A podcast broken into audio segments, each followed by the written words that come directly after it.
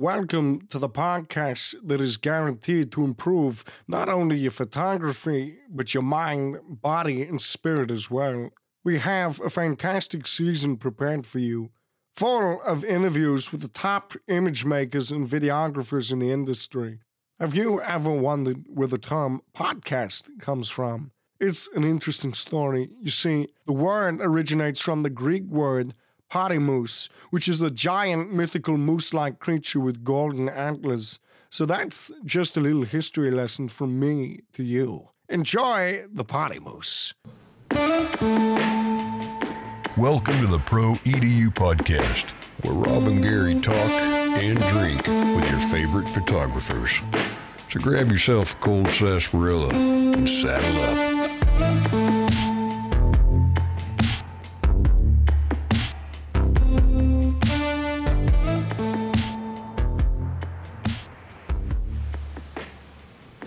In this episode, we are joined with Vincent Versace.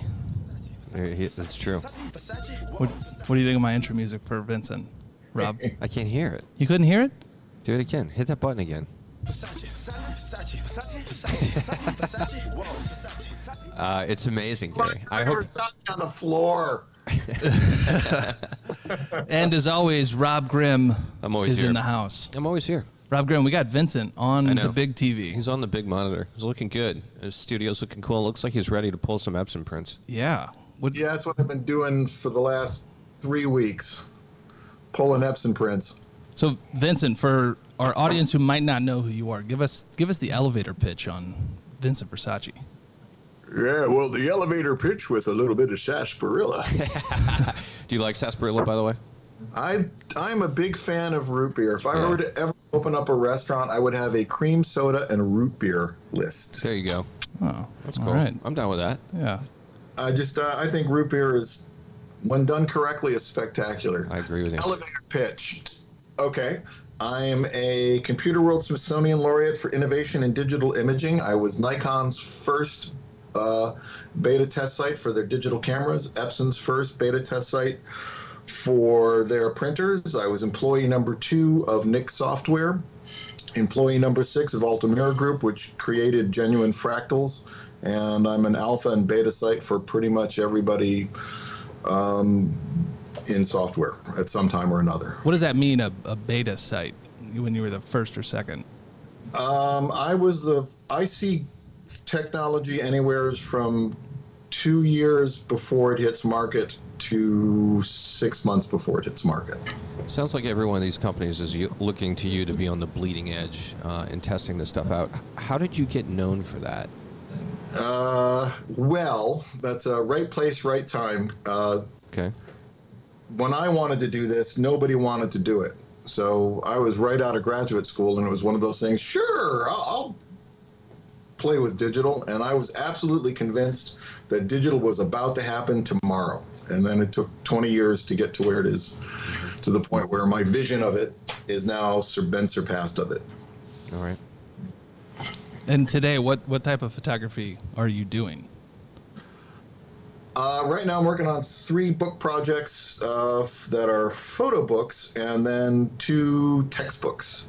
And the book projects are to called the Turning the Last Page project, and I'm going to build a school in Burma, feed some hungry kids in India, and put cameras, hopefully, in the hands of photographers in Cuba. Oh, tight. That's cool. So let's let's go back to early baby Vincent days. How did you how did you get into this industry? Um, it's a two-part sort of thing. I uh, I have a couple of uncles that are photographers, and my father took me to go see Marcel Marceau at Carnegie Hall, and I'm going to relate these in a second. So I went and saw Marcel Marceau, and I was completely enamored by the magic of it. I saw the wall, I saw the rope, I saw everything, and my father proceeded to lose me because what I'd done was after the performance, literally walked through the crowd, walked up on stage, went backstage, and, deci- and decided I wanted to play with Bip the clown. And so here I am, this like you know little five six year old, just blown away by it. And we're doing tugger rope and stuff, and my father finds me, and my Italian father doesn't quite know what to do with his first male-born son. Does he smack him into the middle of next century for scaring the crap out of him? Yeah, your father must have been terrified. Right. Or does he, you know, revel in the fact that what he wanted me to have happen, which is to see the, you know, magic of it all worked. So put that aside for a second. I have another. I have two un- uncles that are photographers. One of them got roped into babysitting me, and he was a wedding photographer. So what he did was he took me into the darkroom because he had to make prints. And so you got a kid, six, five, six, seven, somewhere in there, and you have to babysit him. So let's show him the magic of the darkroom. And I watched cool. that materialize into the soup. I got a whiff of fixer, and I done, just done. And my entire career has been putting the two together, the theatrical and the magic of that, and the optical illusions and the magic of photography. Because I don't think you actually make photographs. I think you make optical illusions. And the most successful ones are the ones where you can't see that anything was done, but you can't stop looking at it, just like a coin trick. Do you know coin tricks? I do. Oh, do you have a coin handy? You're on TV. Let's see one. Get it? out. Yeah. All right. Hold on, hold on. All right. This is our this is our first ever coin This trick. This is our first on- magic act on. What? Damn, just Look at- disappeared. Wow. Look at that. Holy Moses. All right, so you you had you had influences getting into it. Did you go right into school for it? Uh, I went to school. I went to school for acting and filmmaking, and I grew up with uncles where I spent my summer job was basically working in their darkroom. So real, I, world, real world experience is the best.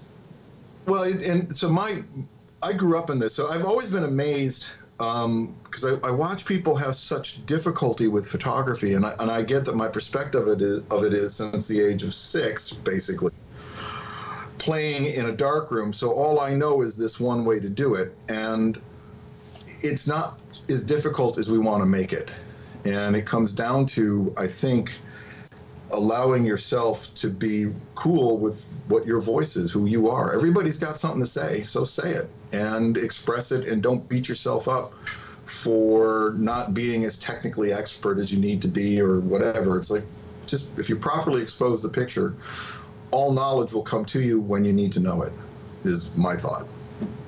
Honestly, I can tell by looking at your website that the print process is really important to you. You have you, you even have versions of an image that's both in color and black and white. So to me, that's saying that you you still have a, a love and an allure for the the printed product.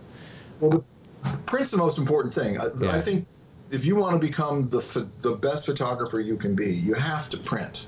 Yeah. I mean, period. Uh, the greatest printers, the greatest photographers in the world are always the greatest printers. So said Ansel Adams. But the greatest printers are not necessarily the greatest photographers. If you don't know what the image looks like when it's printed big, or you know just printed period, it doesn't quite have the same magic as as a screen doesn't have the same magic as the final print and there's so many more variables in the print the paper the ink the way in which you manipulate it so I'm, I'm all about the print How do you like the process now of working with big printers, at Epson printers, and, and doing everything digitally versus being in the darkroom? Which is completely different. I mean, it's it's night and day. The, the, the two processes could not be more different. oh I love. Don't get me wrong. I just got done doing some uh, with Tillman Crane up in Maine, uh, platinum prints, and that was a total blast. Yeah. Uh, but the ability to sit in my dark room with my my studio rather with my bunny slippers on and manifest an image and control it in ways in which I simply could not control in the digital dark or in the analog dark room like I can in the digital dark room. I'm all for it. I'm a much better photographer because of what I can do in post processing. Now, that said, I think my understanding of analog photography really, really, really informs what it is that I do as a digital photographer. And anybody that really wants to pursue this should spend a couple of years as a silver based photographer to get the understanding of what the decisive moment actually means. And I agree completely. because there's a sensibility, there's an aesthetic to it um, that is beautiful, and it's trying to keep that aesthetic while expanding the dynamic range to 14, you know, levels, uh, which we can't So dynamic range of 14.2 stops versus seven and a half stops on the best day in silver. That's almost twice the information, which means that that's twice the amount of data that you can play with, which means that's twice the amount of fun you can have with where you want to move the eye and the image. Right. So, on a day-to-day basis, how much are you printing? I see one, two, three, four printers behind you. How many printers are in that studio? Uh, five. One, two, three, four, five, six printers. So, what's the difference between all of them? Why have six? Um, I'm set up so that one of the big printers prints nothing but matte. One of the big printers prints nothing but glossy, and then um, I have different printers. The the 5000 uh, prints my photo black. The 4900 prints my matte, and then I have an 800 and a 600, which I use for black and white, and for testing purposes. And as I'm writing and developing some curriculum stuff for the new book project that I'm working on, which is called 21st Century Composition Theory, or the world, the world according to me. So, printing technology has changed quite drastically in the last decade. How is it? How has it changed for you? Like, what what new technological advances have happened for you that are, that are exciting? Because I know nothing about printing, zero. Um, the way in which we can do black and white and the way in which color has expanded is is really exciting to me and the ability to print on pretty much everything including buttercream frosting is absolutely What's just so- buttercream frosting? Is that a literally, paper? but no, it's buttercream frosting on a cake. you can print on a cake Oh, print on a cake. All right. Yeah. think about that you can make a photographic print there's a way to do Is that edible? that Yeah. and it's How's that edible? They edible? do it all the time. What kind of ink is that? Soy-based uh, inks. Soy ink. soy based so think about that you you couldn't go into a dark room and whip something up and then you know So you're telling me Not that without poisoning people. you're telling me that if let's say I had a picture of Rob on a bearskin rug, I could print that. You could print that on, On a cake. a cake. Yeah. It'd have to. I would recommend a sheet cake, a vanilla sheet. Cake. It would cake have to be a the- very the large nicest. sheet cake. Uh, Well, it's got to be landscape. so what Yeah, so what sort of printer do you need to be printing on cakes? What, uh, it, put this in my Amazon wish list, Sean, right now. It's it's the it, it's a modification done to um, an Epson printer, and it's it's using soy-based dye inks. I can't even like. So the cake is the cake moving, or does the printer move over the cake? It's a transfer. You print onto a piece of paper and then transfer it onto the buttercream. I love the way. Then I love the way your mind is trying you- to get around this. How do I get a cake How do you- inside of my printer? Yeah, I was just thinking like, dude, you just like run it through. You know, like the the hot ovens at uh, like Quiznos that Yeah. you send the sandwich through. Do you send the cake through? Yeah, it's like that. It's like All right, conve- so you- it's a conveyor belt, and you All right. just put cakes in there. And it's, and it's printed on special materials.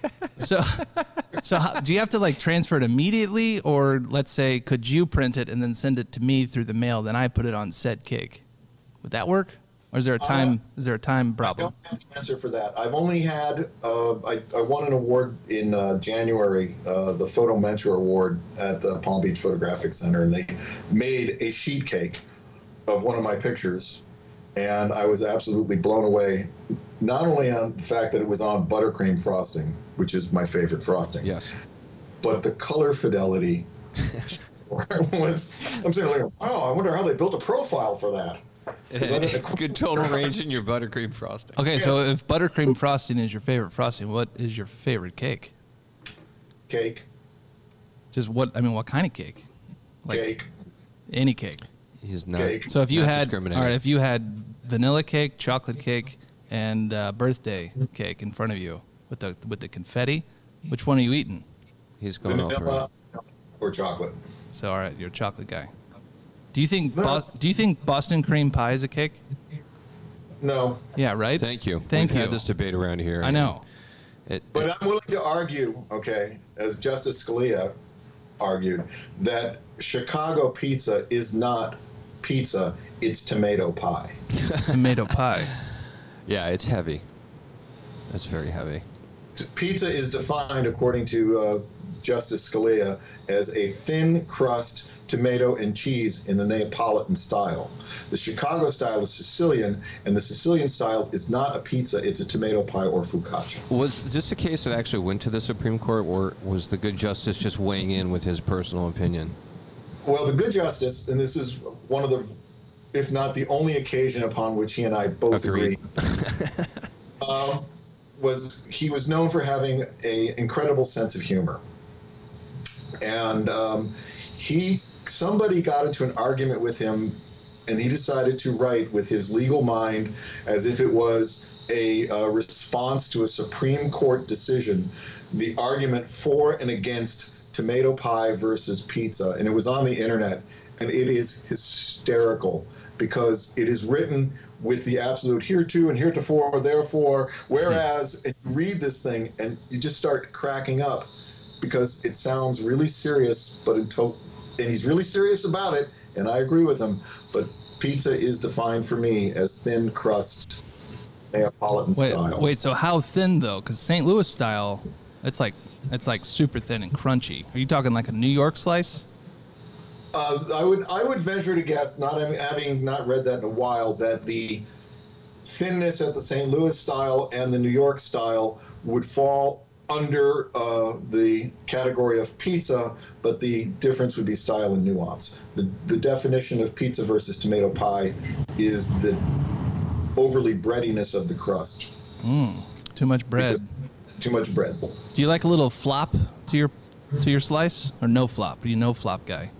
Um, I take two slices and fold them together. Oh, you make a little. That's a called a calzone, Vincent. That's not pizza. No, totally different. When you when you put two together, that's essentially a calzone, Rob. No, it's not. It definitely is. No, it's not. Calzone is made completely different, differently. It's actually folded and then baked. It's not taking two things and just smashing them together. Are you for you guys from Boston or New York originally? Somebody, this is where this argument sounds like it's coming from. No, No, we're from St. Louis St. Louis. St. Louis. Yeah. All right. We're Midwesterners. So the, the in Boston, um, there's a they make there's one place called Galleria Umberto on uh, Hanover Street across from the Cafe Vittoria. They make a Sicilian style pizza, which I don't generally like, but it's one of my five favorite pizzas in the world. And all they do is make cheese pizza. Now, St. Louis style pizza I like because it's crispy, a crispy crust, um, which is very similar to Buffalo pizza, which What- is also a thin, crispy crust. Like the the area buffalo. Or are we talking Yeah, about the area. buffalo mozzarella? No, bu- uh, bu- the area of Buffalo. The area buffalo. The city. Do they put buffalo mozzarella on there? Uh, I've had it with buffalo mozzarella. I'd say that would be a wasted opportunity if Buffalo didn't put buffalo mozzarella. It seems like the easy hit. And even It's the- some It's the obvious choice. Do you think there exists a place, Rob, where in Buffalo you can go and get a slice with buffalo mozzarella with bison as the meat topping? And buffalo wing sauce. And buffalo, look at that. It's all the buffalo. There's four buffaloes. That's a herd. and they should call that pizza the herd. Well, yeah. Instead of Jabba the Hutt, I'm Pizza the Herd. Sounds like you eat pizza in every city you go to. Um, I've been known to collect pizzerias and barbecues. All right. So where's your favorite pizzeria? My favorite pizzeria, believe it or not, is a mile and a quarter from my studio. Is it favorite because it's based on convenience? No, um, I will Alright. fly pretty much anywhere for food. Uh, That's a statement right there. I, I, I, I'm a better cook than a photographer, so for me, cooking is a, a my passion, my hobby. Yeah. What country do you think makes the worst pizza? What the worst pizza I've ever had? Um, let's see. Any way I go, I'm going to get into trouble. Uh, So you're gonna get hate mail for this. You know that. well, I'll tell you a funny story. Um, so I fly into Myanmar, uh, Burma, And I'm, I can't wait to go to Burma because there's this one restaurant that makes this cold noodle dish that is to die for. And so my fixer picks me up, and they're all excited because they've just opened up a New York deli and pizzeria. And I just flew in from New York. So they take me in and they order a pizza and a pastrami sandwich. That was the most unique pizza I've ever had Pizza and a pastrami sandwich. I'm not a pastrami guy. In Burma. in Burma. In Burma. Well, pastrami's great, but not in Burma. I don't Just know sounds if it like is. a I'm not. pastrami's The awesome. jury's still out on pastrami for no, me. No, it's not. I don't It's know. good. Either you like it or you don't. So You're gonna be at Photo Plus East. yeah. Yeah, we go to Photo Plus. All right, let's get together. I will take you to the best pastrami you've ever had in your life. Oh, I'm so down for that. That will probably also be like the second pastrami oh I've Oh ever my had in my life. You It's need in cu- you need culture. New Desperately. Jersey. So Vincent, where did you originally grow up? Where Where do you call home? Uh, San Francisco. San Francisco's home for me. And that's where you're at now. No, No, I'm in in LA. You're in L.A. When did you move to L.A.? What brought you there? Uh, I got a full ride scholarship to the University of Southern California Film School. And so when somebody wants to pay for you to go to school in the master's program, you go, okay. And so I have, uh, I went to Boston University School of Fine Art and the American Conservatory Theater. And the problem there was nobody taught me how to get a job. They just taught me how to do Shakespeare on Broadway Yep. which not a lot of parts for that. So I figured if I learned how to make stuff, make a movie and all of that, and get involved in the film business, I'd have a better understanding of how to get a job. And so what wound up happening for me was I combined the theater stuff with the photography stuff with the film stuff and created a cinematic style for taking pictures which has led me to whatever crazy juggernaut I'm on now. Do you have any regrets with what you studied? If you could go back and do it again, would you do something like business or something a, a completely different art? I have, I do have one regret, which was I had this one teacher, a gentleman named Tad Danielewski, and there were a couple of times I skipped his class because in the course of going through the training, I got so pissed off at the experience that I just said, screw it, and I'm not going to class today. And I regret missing those days with that man because of my own hubris and my own, you know, issues with it. That's the regret. Um, do I wish I would have studied something else? Yeah, I wish I would have uh, taken a minor in marketing. I think that that's important. It's all well and good to understand the theory of art and all of the stuff that I, I was privileged to learn and blessed to learn. And the teachers that I got to study with um, have shaped the way in which I see the world. But I think I'd be much better off if I was better at marketing. Yeah, yeah. Vincent, you're leaning a little to the left. Looks like you're getting ready to kiss Rob on the on the camera. Well, why wouldn't he want to? I kind of liked it. I just got a note from our producer that says, uh, "Sit up straight, Vincent." All right, Enrique, that's like He's I've been this- listening. He's the Leaning uh, Tower of Pisa. All right. So, what marketing for you? What does your marketing plan look like today, as like an OG photographer from back in the day that's seen a lot of different iterations of the industry? How, what is your marketing plan? Well, the, the the marketing shift from back in the day to now was when I started, it was all word of mouth. That was the best way to build your reputation. And so in Hollywood, uh, when I was doing hardcore celebrity and actor stuff, I thought you were going to say something else after hardcore. I'm not going to lie. well, that's the next. That's after. That's the after dark segment that we Oh, were all going right, all right. We'll get there. about. Yeah. Um, but I used to work, you know, if there were eight days in a week, I could work 12 days in Hollywood. And it was all word of mouth. And I always thought that that was the best way to go. But where we're at now is it's about Instagram and touches and getting out there and telling stories. And so it's changed. And you have to be receptive to changing with the way people want to receive um, their knowledge of you or their content.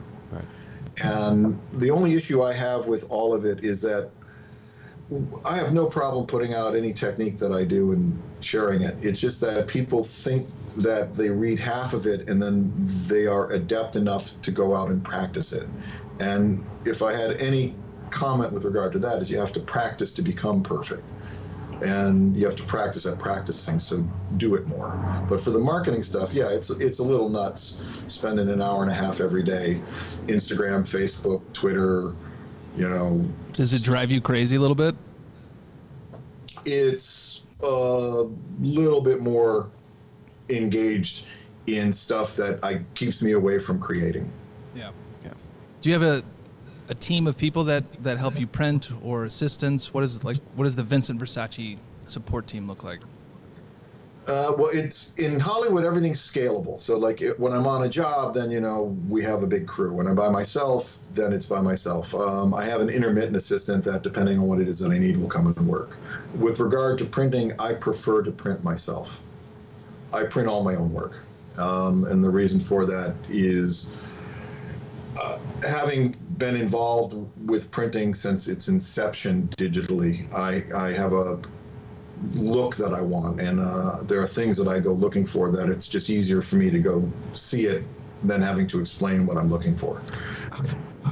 How much conversation do you get to have with the folks at Epson? You know, when, when you are an ambassador or kind of a beta tester and you're on this bleeding edge, how much leeway uh, in conversation do you have to give give feedback and get information from them about what's coming out, how to use their products, and really how to how to be a, a, a kind of a, a leader in it? Well, I'll tell, one of the things about Epson I like quite a bit is that they are, and the same thing is true for Nikon, is they're very, very much keen. They're very keen on interacting with photographers. That they want to make a photographic device. That uh, there's a reverence from the Japanese dealing with artists that they're making instruments of art. So uh, quite a bit of input uh, whenever I'm on a project uh, with um, uh, Epson print layout. I was involved with that for three, almost four years before it was finally released. Wow. So I, they're very much into having the opinion of industry experts. How much of your time does it actually consume when you say you're working with Epson for three or four years and you're also running your studio and, and working for clients? How much time are you able to actually give a company like Epson? How do, what do they demand of you too? Well, it's what happens like for something like EPL. Um, it gets into the system. Uh, I start with I have one computer that's dedicated for just beta testing, so that if it blows up, it doesn't blow up the other nine computers in my studio. And once it's stable, then it gets put into the entire system, and then it's used, and then I try to break it. One of the cool things about uh, testing is you get to break toys. I'm the Gomez Addams of software. Who's that Gom- you need to put on your website. Who's Gomez Addams? the Addams Oh, family? Oh, from the Addams family? Yeah. Was he the bald guy? Which one was Gomez? Gomez was the husband, and he was the guy with the trains that you would. Oh yeah, yeah, yeah. With the dark hair and like, did he have a little Yeah, yeah. mustache? John Astin. I remember watching the Addams Family a little bit growing up, but I oh. fell off. Well, it was, There was a the little before your time. A little Yeah. before your time. You're I a don't think I youngster. had. Yeah, I don't think I had. When was that? When did the Addams Family? What decade? Was that Well, it was li- early 70s. early set? Okay, so I was watching reruns. Maybe. Well, of course you were watching reruns. Weren't we all? I don't know. I don't know these things. Yeah. My brother had the best job. He used to work at um, Lionel Trains as the quality control engineer, and his job was to make sure that everything worked with everything else. That's pretty so cool. he, he had a room of every thing that Lionel had ever made connected to itself, and he was Gomez Addams. His entire job was to break trains. Did he get to keep that stuff? Because it's going to be worth a fortune today if he kept it. Um, well, he's no longer with us, Oh, but uh, that's too bad. Sorry. Yeah, me too. I'm, but that aside, I do have one train that he gave me because I collect Matchbox toy cars, and I have one car where it has a Matchbox on it and the train car that I got from the '60s. But yeah, he's he had a bunch of cars that he had collected over the years. That's cool. All right, so what's what's your ink bill on a weekly basis? he, he works with Epson. They just ship it to him. All right, what would your ink bill be if you were forking out cash for this? Well, the the whole thing about this is to come up with the, one of the things I like about Epson is that the goal with testing and the way in which they work is to come up with efficiencies and ways in which to make it so that you actually look forward to printing and are not ticked off about printing. So, how do we make it better, faster, and quicker? So, how do we make it so that you get it within one print or two prints, and instead of having to run a lot of paper to make things correct? Which is why Epson Print Layout came out, which is why they spend so much time making sure that the colors are accurate and are keen on making sure that the printers do the best that they can do. I'm curious from your perspective because there are so many photographers now that have never spent a, a single day in a darkroom. They have never watched a, a print come up in the developer. Um, and, and I'm sure there are a lot of photographers that never have even printed their stuff. They only see it on a luminous screen. How how would you suggest they even begin to get an understanding of what a reflective print really needs to be in getting into the process? You gotta get high off Fixer first, right? Which you told me you'd get me high off Fixer, and I still haven't. I haven't even smelled the stuff. Oh well, oh that's too bad.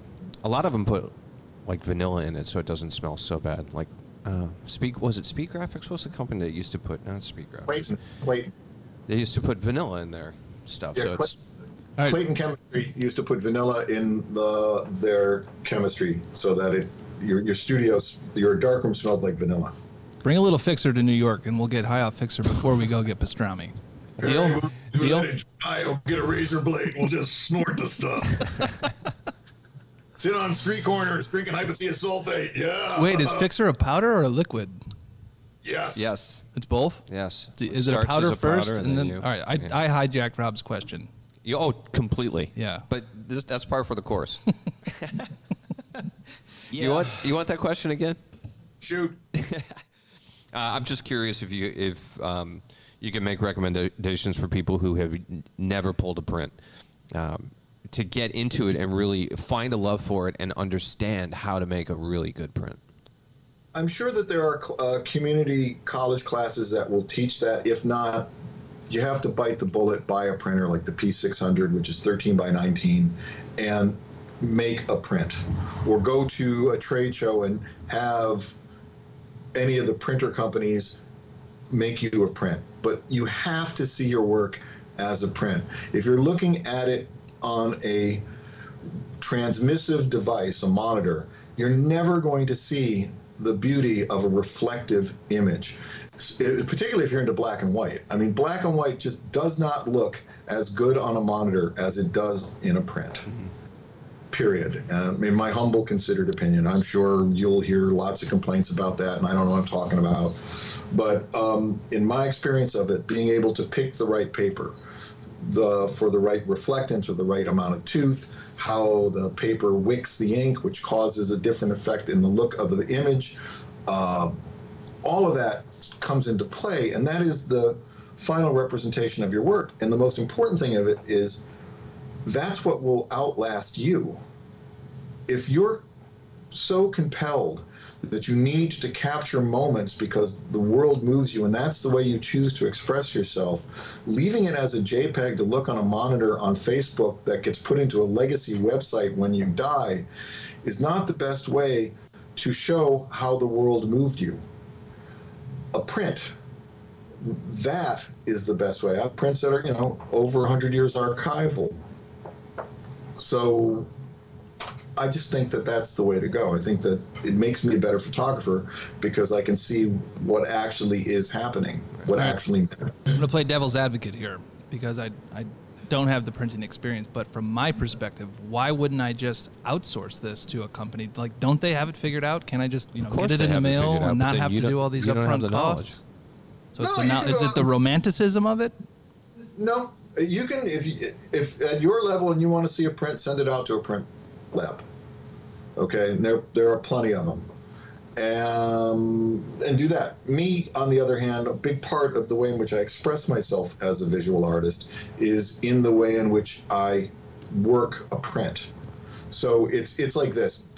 People go to Lightroom because they want something quick and easy. And what Lightroom does is it takes a clueless beginner photographer and makes him good. It takes a good photographer and makes him good. It takes a better photographer and makes him good. And then there's a point where I see a pattern. I see a pattern here. Okay, can't manifest what the vision is, which means that you move to Photoshop, which allows you to have infinite possibility. Because it's not that the sky is the limit; it's that imagination. Your imagination should be the limit. So you go to a more powerful tool. So you don't necessarily understand how to print. Okay, going to a lab that can print, make you a picture where you go, wow, that's cool. But there will come a point in time if you go down that path where you want a little bit more aesthetic control to be able to get your voice heard even more. Technique just means that you don't have to shout to have your voice heard. And so the better technique that you have, the greater understanding you have of the middle, the more informed every decision you make at point of capture can be. Because every decision about an image has to happen at the moment you fire the shutter. And then everything else. Talk more about talk more about technique because I truly don't understand the technique um, of printing and, and having a different technique. So, what are some? If I were to have one photo and I wanted to have you know different variations, would you, is it just like the paper choice? Is it how you're editing it in Photoshop? Or these settings for the printer? Like, what are these techniques that you're talking about? All right. Well, the thing you have to keep in mind with a printer, the physical device, is it's a default device, which means that it's only as good as what you send it. Okay. It only it only prints the file that it is sent. So a vast majority of printing per se is the dark room technique, the the hand dance underneath the enlarger, how you dodged and burned, how you bring color out, how you play with contrast. So it's developing your sense of the aesthetic so that what you can do is manifest a file that when you print it, you can get the maximum amount of color, the maximum amount of density of black for the paper that you've chosen um, to print on. Paper choice. There's matte and glossy. Depending on what you want the picture to convey, determines what paper you would choose. It's again an aesthetic choice. So you manipulate the image in such a way in post processing so that when you send it to the printer, it gives you a maximum quality print based on the choices you made on media. So, what is technique? It's understanding how it all works. You know, why do you want nano coated lenses on a sensor above 24 megapixels? There's a reason for that. Why do you want more than 24 megapixels? What um, do you do with regard to capturing a black and white to produce an image that is the best that it can be? What decisions do you make with regard to time of day?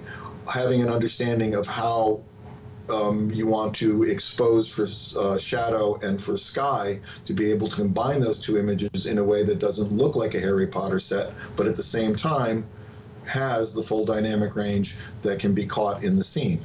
So it's just understanding how it all works in the middle. You basically travel a circle in a straight line is the best way to look at it.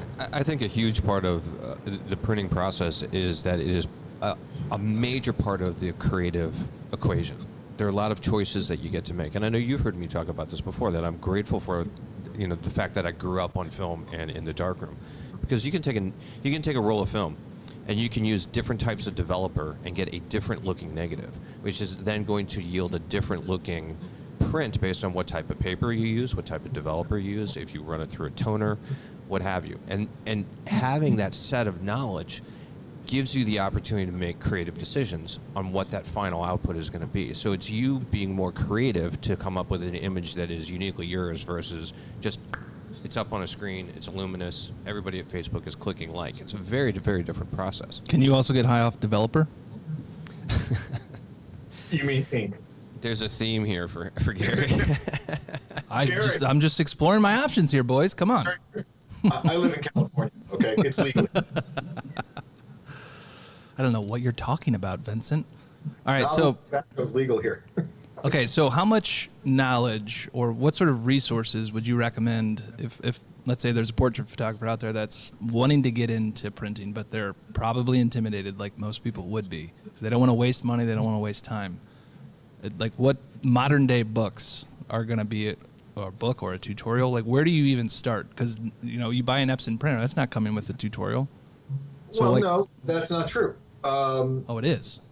there's something called uh, Epson Print Acad- Online Print Academy, and what Epson's trying right. to do is they are asking experts to come in and talk about their stuff and to build a library, as it were, on the art of printing. Go to uh, B&H. I did a little mini print tutorial for them on just here's what you should know about just getting ready to print, understanding what artifacting does.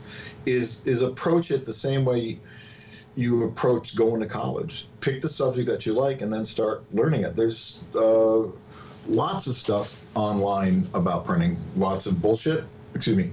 Lots of. Uh, That's what I was getting at. There's got to be a lot of wrong information out there. So how do you navigate to trust one source of? Because we've never done something on printing. Because I would recommend that, but I don't see a lot of uh, tutorials on there anywhere.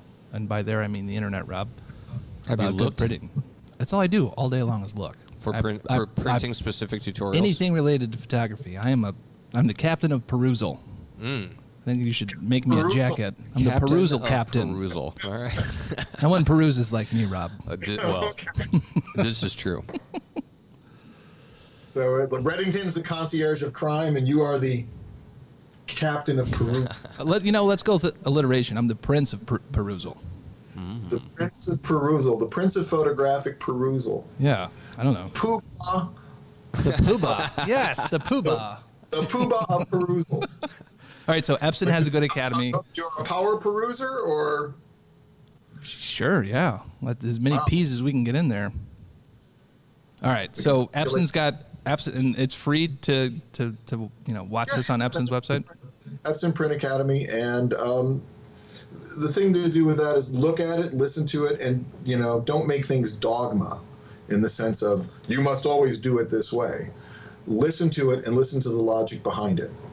Um, there are lots of different ways to get to the same place, and look at what works for you and what doesn't work for you. Like for me, if I had to impart one thing that I think should be the guiding decisions upon how your hand moves in a piece of any image, any file, is that all artifacting is cumulative and may be multiplicative.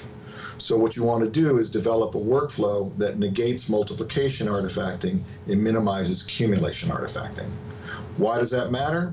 On a small print, not so much. On a big print, quite a bit, because as you blow the picture up, so do you blow up every little problem in that picture. Small picture, uh, most of that stuff goes away through something called dot gain, which is the expansion of the dots into each other. So if there's artifact, the dot gain can cover that up. But when you have a big field of paper, 44 inch canvas that you're printing on, all of a sudden everything in between those spots shows up. So it's understanding that. It's understanding how it all works. So you got a strong dot game, is what you're saying. I got a strong, strong dot game. Game, My dot game. yeah, dot gain. I, it could be a dot game. The dot game game. Say that five times fast, Rob. I, I saw, I'm not I, even going to try it. I I saw this one on uh, on Instagram, and I think that this should be a game that we play called Shatner. And what happens is that when you yell Shatner, or you hear somebody yell Shatner at you, you overreact as if you're in a collision of a spaceship. it just struck me as that would be a hoot. He's uh, he's pushing CPAP cleaner machines now, so I hear those ads all the time. What's a CPAP cleaner? CPAP, it's that, that face mask that, that some people have to wear at night, Oh, at so night. that they don't they don't choke themselves to death. They don't want to. You don't want to suffocate while you're sleeping. That's a horrible thing. No, you don't. So you put that mask on and it I- pre- pressurizes your face, and you're good. I agree with you, 100. percent So And then- what? And then to add on to this, again, I saw an ad for a CPAP cover, mask cover. That's the alien face hugger. Oh God! Just to make your wife really hate you. so when is your next book, The World According to You, or what was it? The World. 21st century composition theory. We're um, just what I thought would be good to look at is that things have changed the way in which we consider stuff um, because of the way digital works and the way zooms work and the way photography works in general. A lot of what we're taught is based off of 17th century painting theory. Yeah. Uh, and that's not applicable to 21st century digital capture and digital output. That there are many other things that you need to understand. You didn't need to understand why nanocoating mattered on a lens um, that exceeded 24 megapixels based on the physics of the glass and the way in which light refracts off, or actually what bokeh means and why that matters. Oh, it's bouquet. Bokeh. Bokeh or bouquet? It depends on how you want to say it. What's the right way, Vincent? He's just said it the- as bouquet. Bokeh. Bouquet. I'm okay with that. You swallow the you swallow the last part. Bokeh. Bouquet. Okay, it means the quality of blur. Um, it originally, back in the day, meant that you were a little fuzzy in the head. And then it became a description of the quality of a lens's blur, which is a far more important consideration than a lens's uh, ability to, to focus. Well, you All- you heard it here, folks. First, I you've been with him. saying it wrong.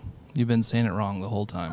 If it works for you, you know, if you understand what the concept is, right? Yeah. But I agree with that statement he made, which is really important. That what's really important about a lens is its ability to blur. As a guy who shoots very shallow depth of field, that's something very important. Well, all lenses focus, that's their job, right? Yeah. That's what they do. But it's how a lens handles from in focus to blur that is a more important consideration, I think. So, I mean, for example, all right, we're taught to pay, pay attention to in focus over in blur. That's in fo- focus, focus, focus. Okay, great. You stop a lens down, you get more stuff in focus. That's not true. What you do is you get an area of greater acceptable out of focus. The issue at hand is physics is pretty clear on this. The only thing that's in focus is that which the lens is physically focused upon, and anything that crosses the plane of focus. The reason why we have this belief that if you stop a lens down, you get more stuff in focus goes back to something, uh, goes back to film, the delta E of film, the degree of error of film. That lenses, film, and photographic paper had three different resolutions that the maximum resolution of paper was 75 line pairs. The maximum resolution of a standard lens is 200 line pair. Film is 150, so to 175. So the lens is greater resolution than the film. The film is greater re- resolution than the paper. So what happens there is anything above 75 line pair when you print it on silver paper prints as 75 line pair. So if I stop the lens down, I have more things at 75 line pair with digital, if we're at 24 megapixels, standard non-nano coated lens, 200 line pair, a sensor, 200 line pair, an inkjet printer prints at a 3.5 picoliter droplet size, which is a picoliter is a trillionth of a liter. So pretty much anything you send it, it can print, which means that you will see 200, 150, 175. So if you want four things in focus, you need to have four photographs of those things. So what occurs is the picture is more about in blur in digital than it is in focus. So what should you be paying attention to, in focus or in blur? In blur. 99, yeah, 99% of your pictures out of focus. This Well, is something. Daddy likes. This is something I want people to, to rewind and play again because they're probably going to need to listen to it three or four times to get it. But what he just said there is phenomenally Important. I have no idea what he just That's said, but it gonna- sounded great. That's why you're going to. and. I feel smarter for it. it. That's why you need to Lot- rewind Something it. about a lot of lines. what are these lines you speak of, Vincent? Break the lines down. Like, are these Uh, real lines or these? No, li- uh, lenses, th- uh, lenses and stuff like like lenses and stuff and paper are measured in things called line pair, which are x number of black and white lines per centimeter. Okay, so 200 line pair means 200 black and white lines per centimeter is what a standard lens can resolve. So, and this was developed by the Air Force, and you can uh, type in line pair in Google since you're uh, Professor Perusal. Professor the pro- Perusal now. That's another Actually, I, good I one. like that one the most. Prof- That's better than Prince Perusal. Professor Perusal. it was Poobah Perusal. You're the prof- Professor Actually, Poobah was good. the poobah of peeping. The p- That, that sounds that actually makes a lot of sense. yeah. Uh, Peeping. Mm-hmm. All right, I'll take it. I don't love it. but I'll take it. All right. Your mind is blown about the bouquet? Just the enun- the enunciation? All right, our Oh, wait. producer is, is he looked it up and he bouquet or the confirms li- that it's, uh, it's called the line bouquet. pair because the line pair is pretty fascinating stuff. He's given us the he's he's blown away right now. Is he our producer or director of both? I think he's both. Well, he's today. producing it. The best way to remember it is bokeh is the quality of blur. Boca is a city in Florida. Ah, I like that. That I was like that too. Yeah. Yeah. Okay, so now let's get in, let's get into the gear and the megapixel war. So Nikon finally got to the table with their mirrorless system, and all the and now they have all the megapixels. How important is that? You're on the hot seat. You're on the hot seat. Well, okay, you have to look at what matters with regard to why mirrorless has become relevant. The argument about it weighing more or less, I don't think is necessarily significant. It's like if you want a lighter camera, buy a lighter camera. If you want a heavier camera, buy a heavier camera. One of the things to keep in mind with regard to cameras are these are the meat hooks that have to interface with the device. So if you make it too small, you can't handle it. That said, the thing that is, for me, compelling about mirrorless, and I was not a mirrorless guy because I like to look through the lens and see the pretty of the glass going through the whole system. What got me has to do with the flange size and the closeness of the rear element to the sensor. By having the rear element almost touching the sensor, what you are capable of doing is having edge to edge sharpness, the same way an APS C sensor has greater edge to edge sharpness than a full frame lens because of the thickness and thinness of the lens at the end of the of the lens itself. Um, because of that and the th- size of the flange, we're able to go down to 0.95 f.95 apertures, which means incredible blur. So you get that. All the lenses that Nikon are making are nano-coated lenses. Now Nikon makes its own glass, grinds its own glass, and coats its own glass, and it invented nano coating. It's what it's used for making uh, IC chips. Uh, Nikon is the leader in making laser lithography chips, which are the computer chips, the machines that etch the silicon wafers to create computer chips. That technology was applied to all of the glass that's going to be on the Z series lenses. The sensor's color is unbelievable. The EVF, the electronic viewfinder, is all fluorite glass that's nano coated, and Nikon does something that the other people that use the same OLED for the EVF don't do is you get 100% resolution at both playback and view as you're shooting. So looking through the finest glass that Nikon's made in their eyepiece at 100% resolution of the OLED all of a sudden makes the picture very interesting to look at. Um, I like the look of Nikon glass, and I like the color accuracy and fidelity of Nikon glass. Um, I just like the way in which everything is color neutral. It's not overly saturated one way or the other. The goal in the development of a Nikon system is to keep the color as close to real as possible and then allow you to manipulate it. That's its advantage, and the fact that it's a lens company that makes cameras.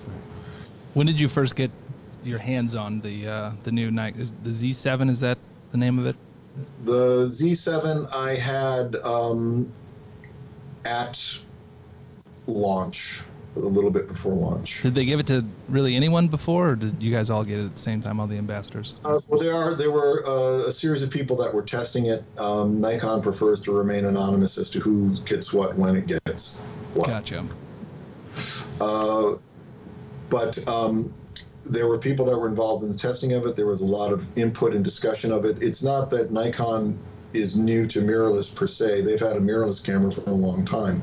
The V system and J system were the test beds basically for the Z system to see what would work, what didn't work, what did they want to do. The FTZ adapter came out of the uh, V series having an adapter that could take any mainline lens and adapt it to their mirrorless camera.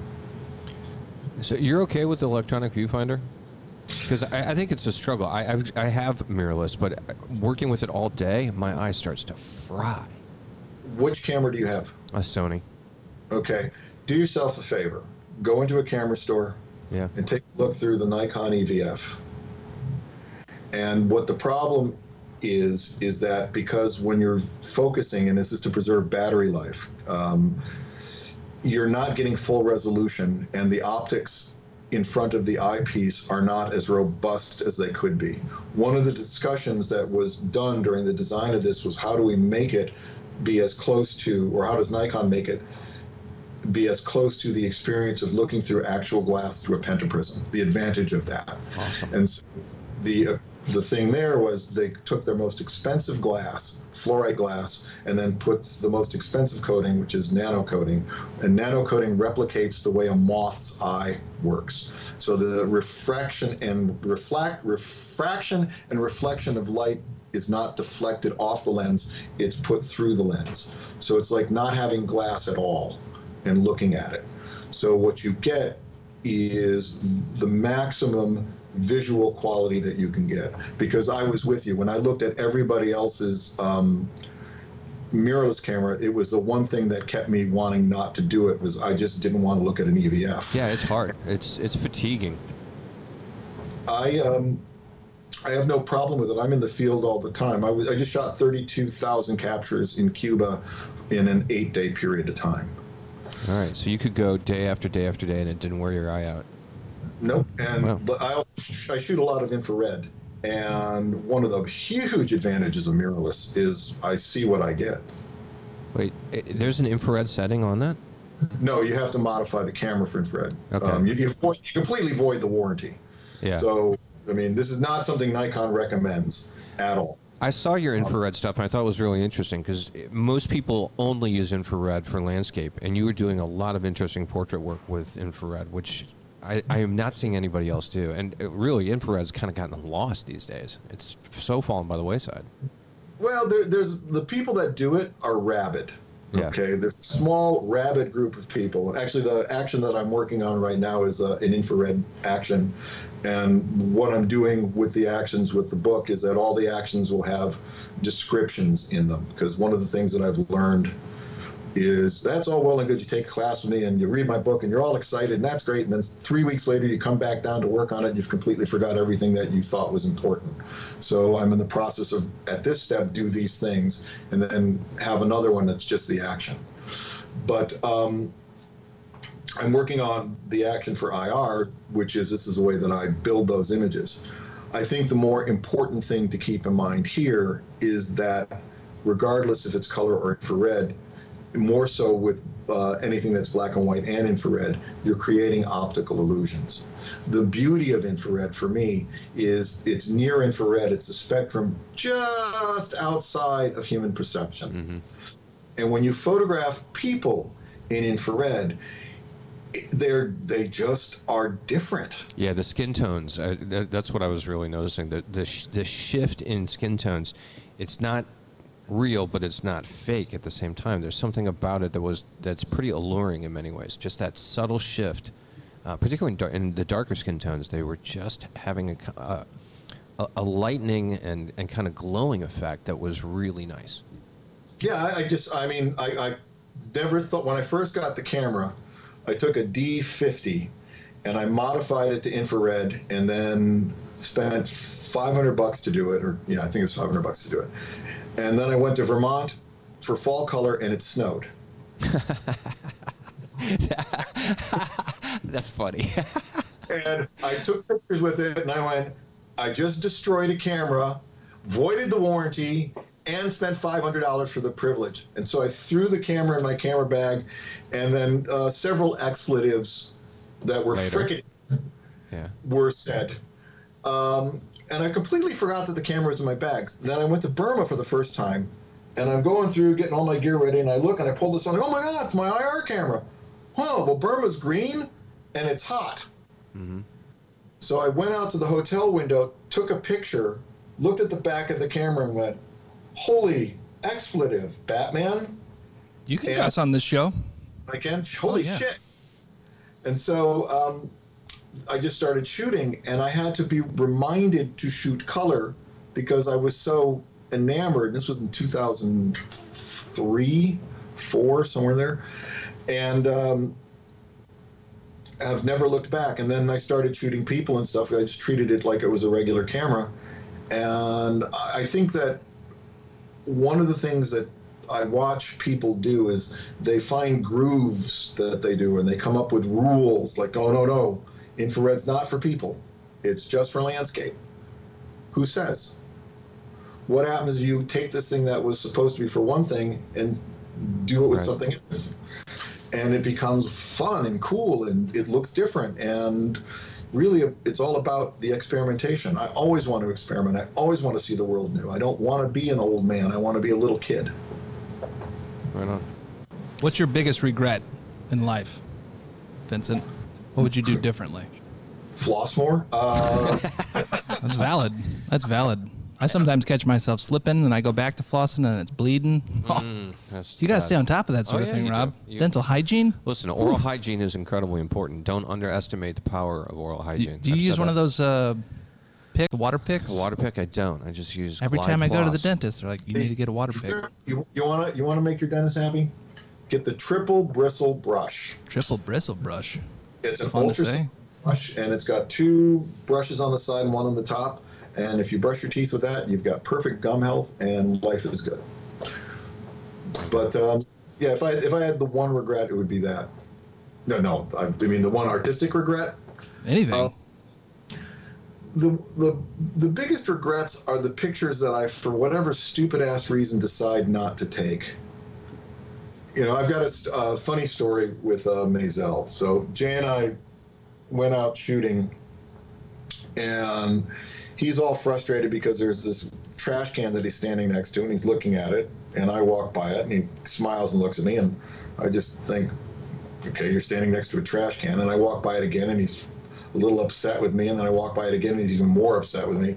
We go back to the bank, and um, we're looking at pictures, and then there's this beautiful picture of whites and darks and shadows and colors and blur, and I go, "That's great." And he goes, "Yeah, that's a trash can you walked by four times. I thought I expected better from you." That's awesome. so, so we go into the elevator. We go upstairs to the top floor in his bank, uh, which is where the residence was, and we're in this kitchen. Now the bank is from like you know 1902. Yeah, and the beautiful kitchen place. was remodeled in 1903. So imagine, if you will, this old, old kitchen with these big, tall windows, and we're and he's got a parakeet that lives in the kitchen flying around. It decided to move in one day, flew in, and just never left. So we're looking out the window, and we're looking at the basin going to the Empire State Building, and the sun is setting, and you've got that beautiful heliotrope of color and our cameras are downstairs and we're just you know sitting upstairs having a cup of coffee shooting shit and all of a sudden this plastic bag floats up and stops right in this window that we're looking at with the sweep of the city to the Empire State Building with these beautiful clouds that are these purples and magentas and it turns and it's perfectly balanced and it says I heart New York. He says, Oh, oh, you don't like it there? How about here? Oh, no, no. How about here? How about there? And we just sat there watching this, and Maisel looks at me and goes, Do I have to carry the goddamn camera with me now to the shitter? and it's like a Cibachrome. Those are the ones that, you know, if I, I had one regret, I wish I would have taken that picture because it only exists in my mind and in story. Yeah. Do you pretty much take a camera everywhere you go? I take it whenever I'm not in Los Angeles, I take a camera everywhere I go. And the reason why I don't take a camera in Los Angeles unless I'm shooting in the studio is because I have so many files that I have to get through that when I'm here in the studio, I have to be in production unless I'm shooting a gig up on the shooting deck. Yeah. So what's your backup process look like? You're shooting 32,000 photos in a in a week. Um, I have a 98 terabyte server, and I have another 98 terabytes worth of backup drives that everything gets backed up and then gets put into a safe deposit box. And I am not looking forward to this year because this is the year of technological expenditures to the point where I'm going to be gasping for air at the end. I have to get a new computer because Apple just finally came out with a new desktop. Great. Um, new traveling computer, so the new Mac Mini, great. Uh, new another server, ouch. Um, you know, and it just it, you got a whole new set of lights. Uh, just bought a whole bunch of Hive lights, which are these incredible cine lights that I can control the color temperature, and they're full spectrum. So if I want 4:37 a or 4:37 p.m. February 11th. 2001 or 1948 if i have that color mix measure i can type that in and the light will produce it for me Damn. so It's pretty amazing. I learned a lot of words on this. You did. I like the heliotrope I think of a lot- color. I think a lot of I think that was my, my learned. favorite my favorite description. Well, Vincent, thank you so much for taking the time and setting up a camera and, and building what looks like an awesome studio that I'd, I would love to get high off fixer on and ne- next to. my studio well said. Really well said. Uh, my preposition game is a little messed up today, it's Rob. a little off. It's a little off. Well, you're, But- you're, uh, you're the prince of preposition, Yep. the Bob perusal, Yep. I and like the it. pioneer pixel peeping. Where can everyone go to find your work and uh, what's your Instagram handle? uh, VersacePhotography.com and Vincent underscore Versace is Instagram. Yes, please follow me on Instagram. I, I post frequently and on Flickr as well. Awesome. Well, if you're listening to this, this is also a video podcast that you can find at proedu.com. So if you want to watch this and see Vincent on the big screen, He's right there. Mr. Versace. Oh, yeah. Oh, thank you so much for joining us. And uh, we look forward to going to get pastrami in New York. Yeah. Uh, do you like smoked fish? yeah. Yeah? I dabble. Take it dabble. to Russell. All right. I'm in. All right, let's do it. Oh, yeah. I, I got that all down. I'm in New York four, four or five times a year. My father was from New York. I got New York down, baby. Right on. All right. Uh, thank you again. We appreciate the conversation. Well, that's it. All right, let's get out of here, Rob. Take We care. got to get back to work. All right, let's do it. Pro EDU is now unlimited. Get access to every single tutorial. Sign up at proedu.com today. I about you, and I'll take comfort in that. This podcast is officially over. See you next time.